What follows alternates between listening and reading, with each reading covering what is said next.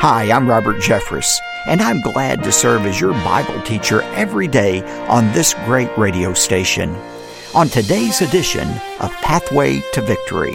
Now, there are a number of ways to outline the Sermon on the Mount. The way I've chosen to do it is to take the 10 topics Jesus discusses and organize the message that way.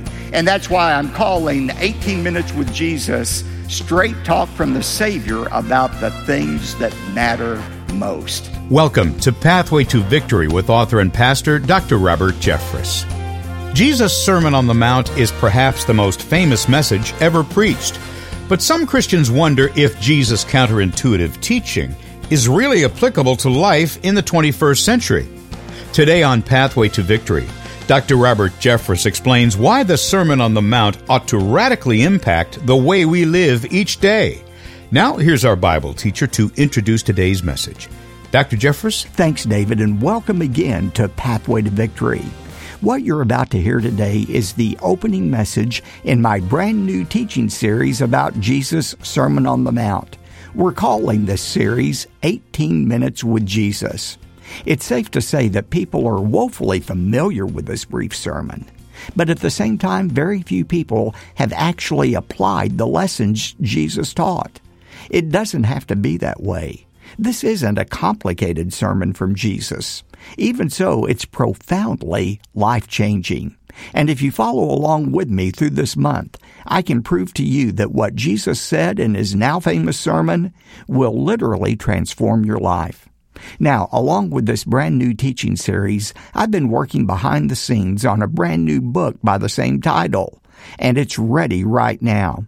My new book is called 18 Minutes with Jesus Straight Talk from the Savior about the things that matter most. In my book, I'll help you understand 10 profound lessons from Jesus about the things that matter most. Without a doubt, these are universal issues and they are timeless. You're invited to request a copy of my brand new book, 18 Minutes with Jesus when you give a generous gift to support the ministry of Pathway to Victory.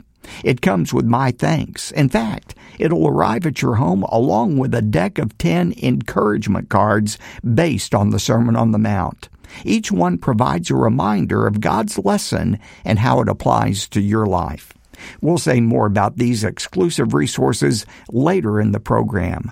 But right now, let's open our Bibles to Matthew chapter 5. I titled this first message in the teaching series, 18 Minutes with Jesus. A few months ago, I began thinking if Jesus came back to earth and he were invited to give a TED talk, what would he say? And the answer became very clear to me. He would give the Sermon on the Mount. The Sermon on the Mount was Jesus' TED Talk, perhaps the first in history. The reason I say that is Jesus' Sermon on the Mount met the criteria required for a TED Talk. First of all, a TED Talk has to be short. It can't be more than 18 minutes. Well, you can read the Sermon on the Mount in 18 minutes. Now, how are we to interpret the Sermon on the Mount? Now, I'm going to make a confession here. Many of you probably already realized this.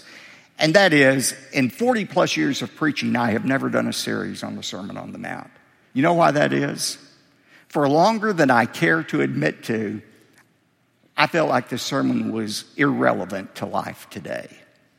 I didn't think it had any relationship to life right now. You say, How could you even think that, Pastor? I'll share that with you in just a moment. There are a lot of people who think that. There are a lot of theologians who think that, but they're wrong. In fact, there are three wrong ways to interpret the Sermon on the Mount.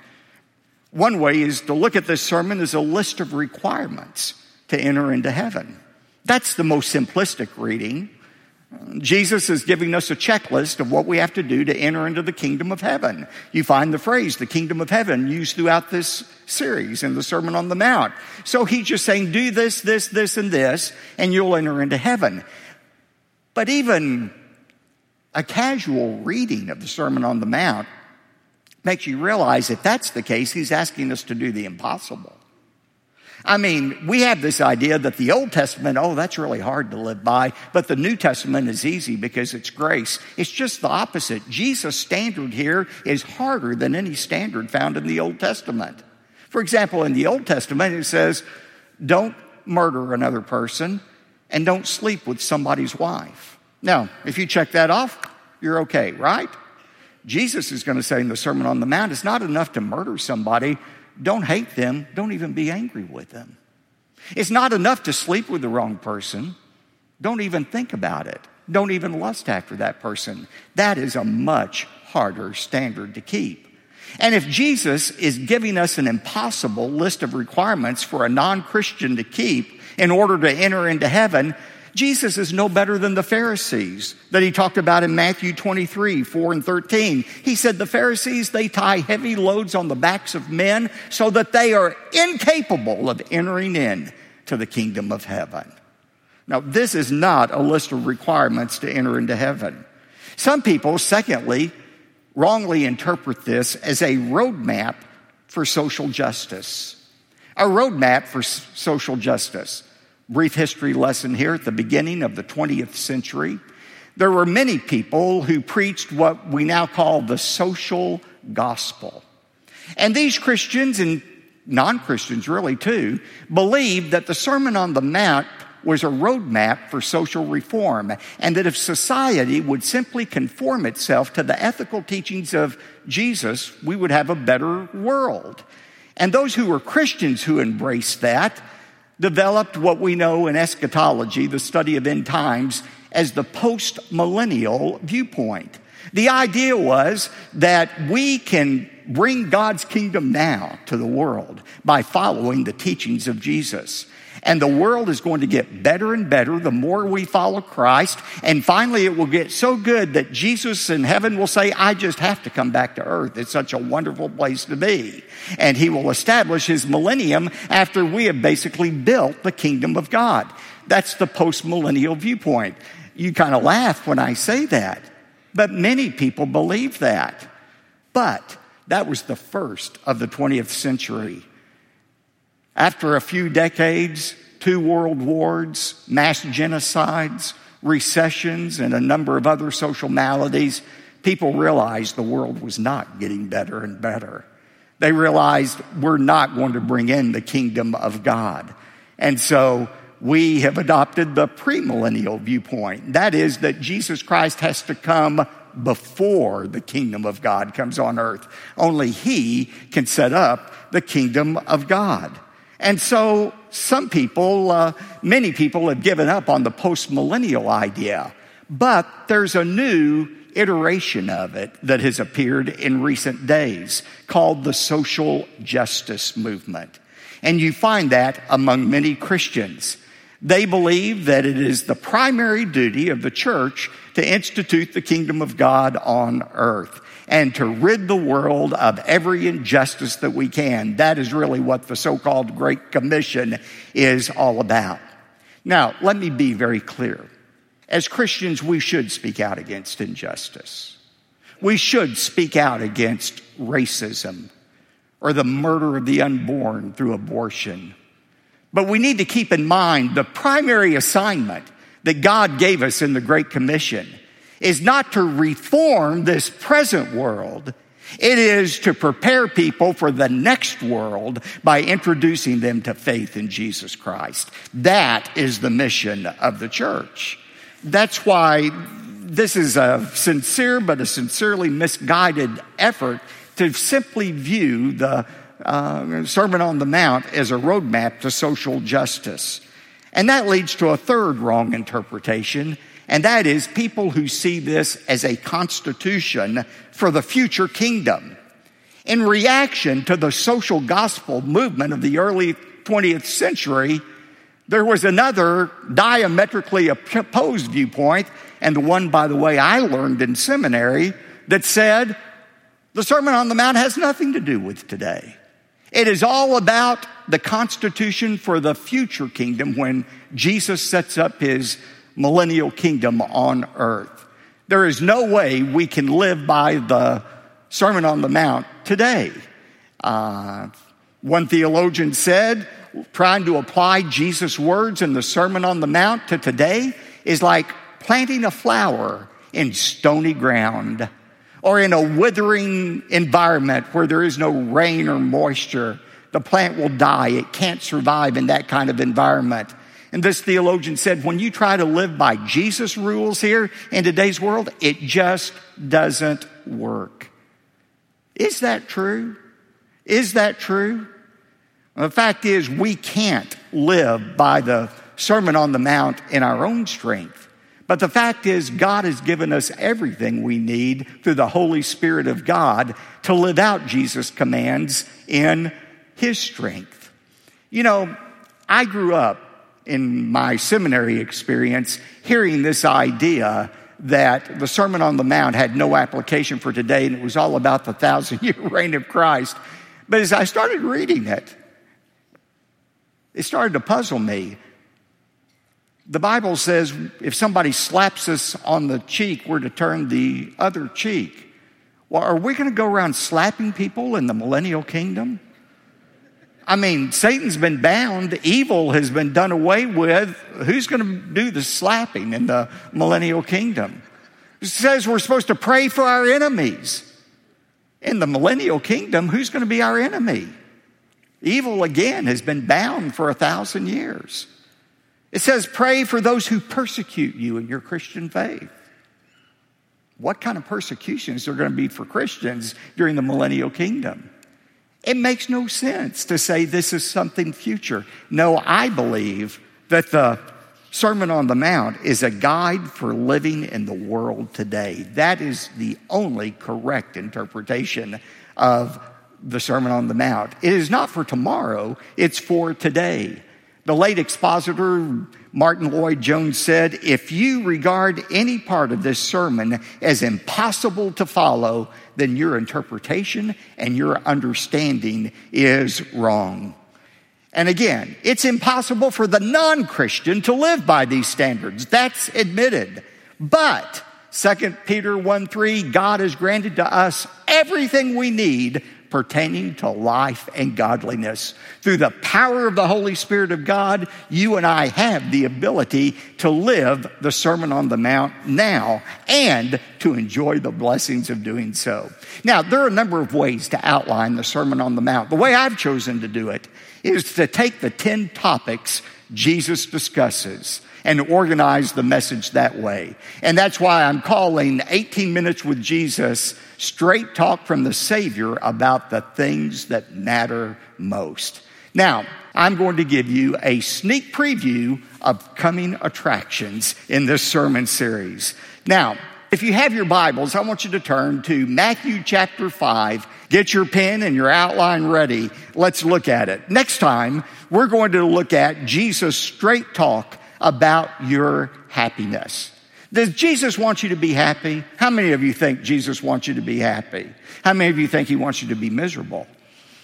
We're going to talk about what Jesus says about happiness. Yes, Jesus wants you to be happy as long as you define happiness correctly. Notice how he begins the sermon in verse 3 Blessed are the poor in spirit. Verse 4 Blessed are those who mourn. Blessed are the gentle. That word blessed is the Greek word makarios. It means happy. Happy are those who are poor in spirit. We'll discover what that means. And then beginning in verse 13, Jesus gives us some straight talk about your faith. He says in verse 13, you are the salt of the earth. You are the light of the world. What does it mean to be salt and light in this decaying and darkening world. We'll look at that in the uh, second message. Thirdly, in verse 21, straight talk about your relationships. Matthew 5 21. You've heard that the ancients were told, You shall not commit murder, and whoever commits murder shall be liable to the court. But I say to you that everyone who is angry with his brother shall be guilty before the court. There's more than one way to murder a person and we'll discover uh, what is at the root of all murder, and that's hatred and anger, and how Jesus directs us to deal with both. Fourth, straight talk about your sex life. Now that I have your attention, let's look. At what Jesus says in Matthew 5 27, you've heard it said, you shall not commit adultery, but I say to you that everyone who looks at a woman with lust for her has already committed adultery in his heart. Adultery, immorality doesn't begin in the bedroom. It begins in the mind. And we'll see how to resist those thoughts that lead to the destruction of our relationships and our own lives. Beginning in verse 38, Jesus offers some straight talk about your adversaries. Don't get mad, get even is the watchword of our age. And it's a lot easier to do in the age of social media to exact revenge on other people. But notice what Jesus said in verse 43 of Matthew 5. You've heard it said, you shall love your neighbor and hate your enemy. I say to you, love your enemies and pray for those who persecute you. How do you pull that off? That's what we'll discover in that message. And then, and when we get to chapter six, straight talk about your worship.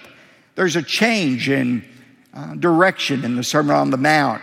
Instead of talking about our um, relationships with others ought to be transformed, Jesus turns now to our relationship with God. He begins by talking about our worship public worship. Matthew 6 1. Beware of practicing your righteousness before men to be noticed by them. Otherwise, you have no reward with your Father who is in heaven.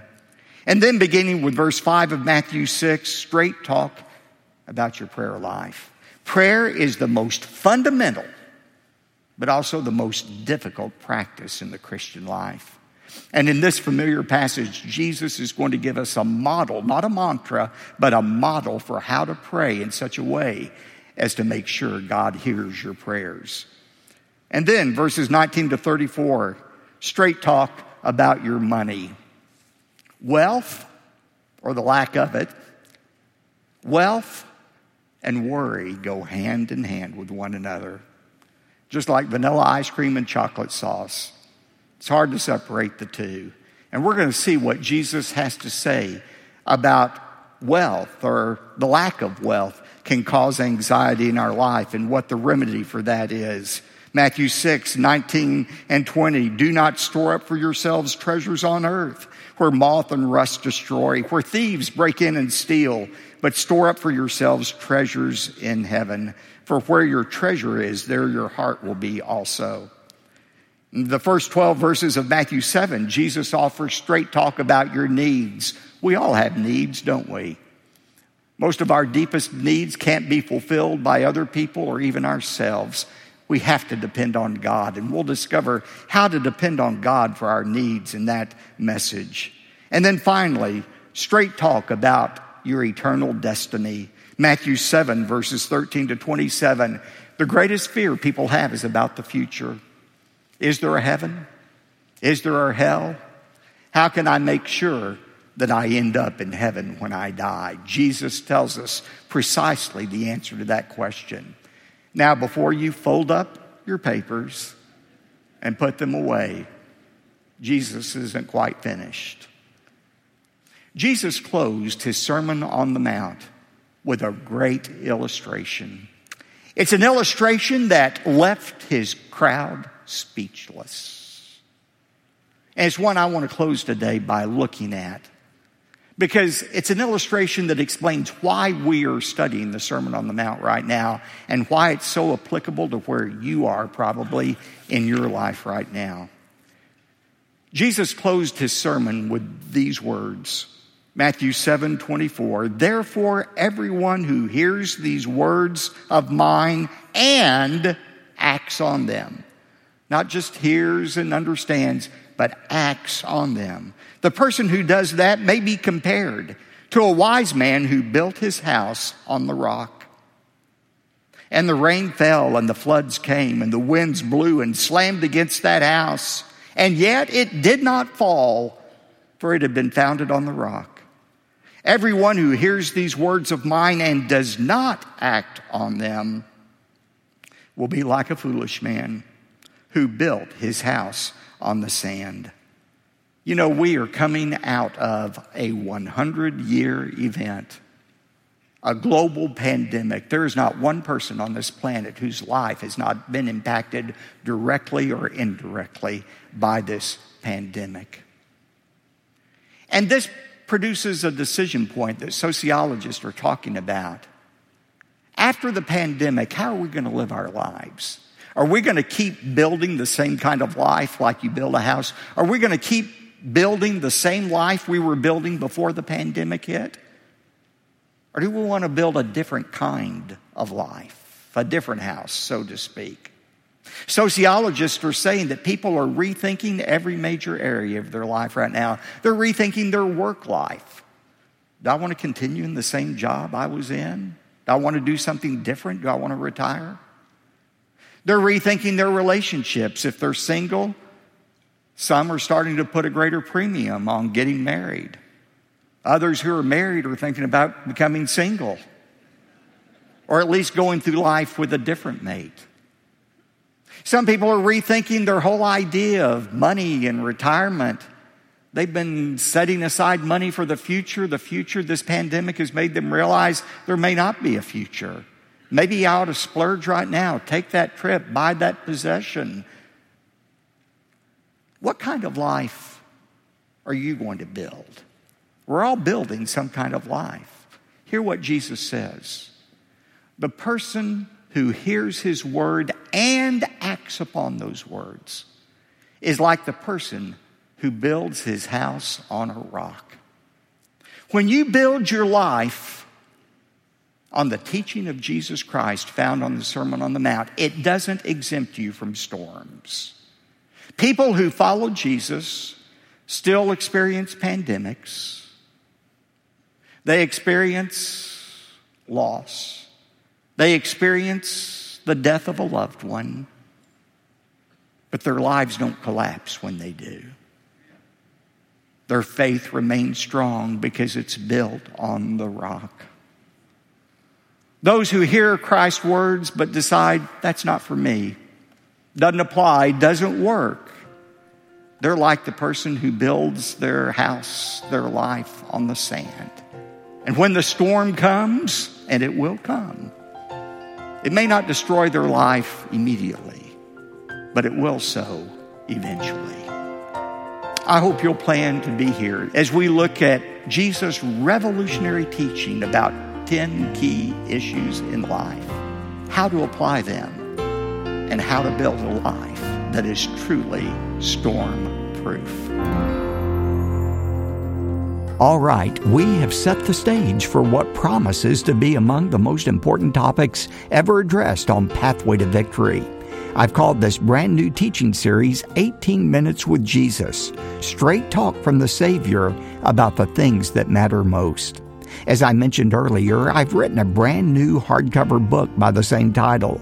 It features 10 timeless lessons from Jesus and how to apply His wisdom to our life today. Jesus taught us valuable lessons on the importance of living in community with other Christians, how to stretch ourselves in matters of faith. He even taught us surprising ways to attain what our hearts really long for. Please reach out today and request your copy of my new book, 18 Minutes with Jesus. A copy is yours right now when you give a generous gift to support the growing ministry of Pathway to Victory. In fact, when you respond today, I'm going to include a stack of 10 convenient encouragement cards from this series. Each one points out a simple but profound lesson from Jesus as a visual reminder to guide your decisions. In closing, I want to thank you for your generous support of Pathway to Victory. These are faith building days because we are reaching out with new ministries that will impact generations to come. I'm referring to our new ministry to Ukrainian listeners, Jewish listeners, and those in Russia as well. In each case, we are translating Pathway to Victory into their heart language, giving them an opportunity to hear the life changing message of Jesus. And we couldn't take these steps of faith without your generosity. David? Thanks, Dr. Jeffress. Today, when you give a generous gift to Pathway to Victory, you're invited to request a copy of the brand new book from Dr. Jeffress called 18 Minutes with Jesus. Here's our toll free number 866 999 2965 or visit online at ptv.org. Now, when you give an especially generous gift of $100 or more, we'll also include the complete 18 Minutes with Jesus teaching series on audio and video discs, plus the companion study guide. Call 866 999 2965 or go to ptv.org.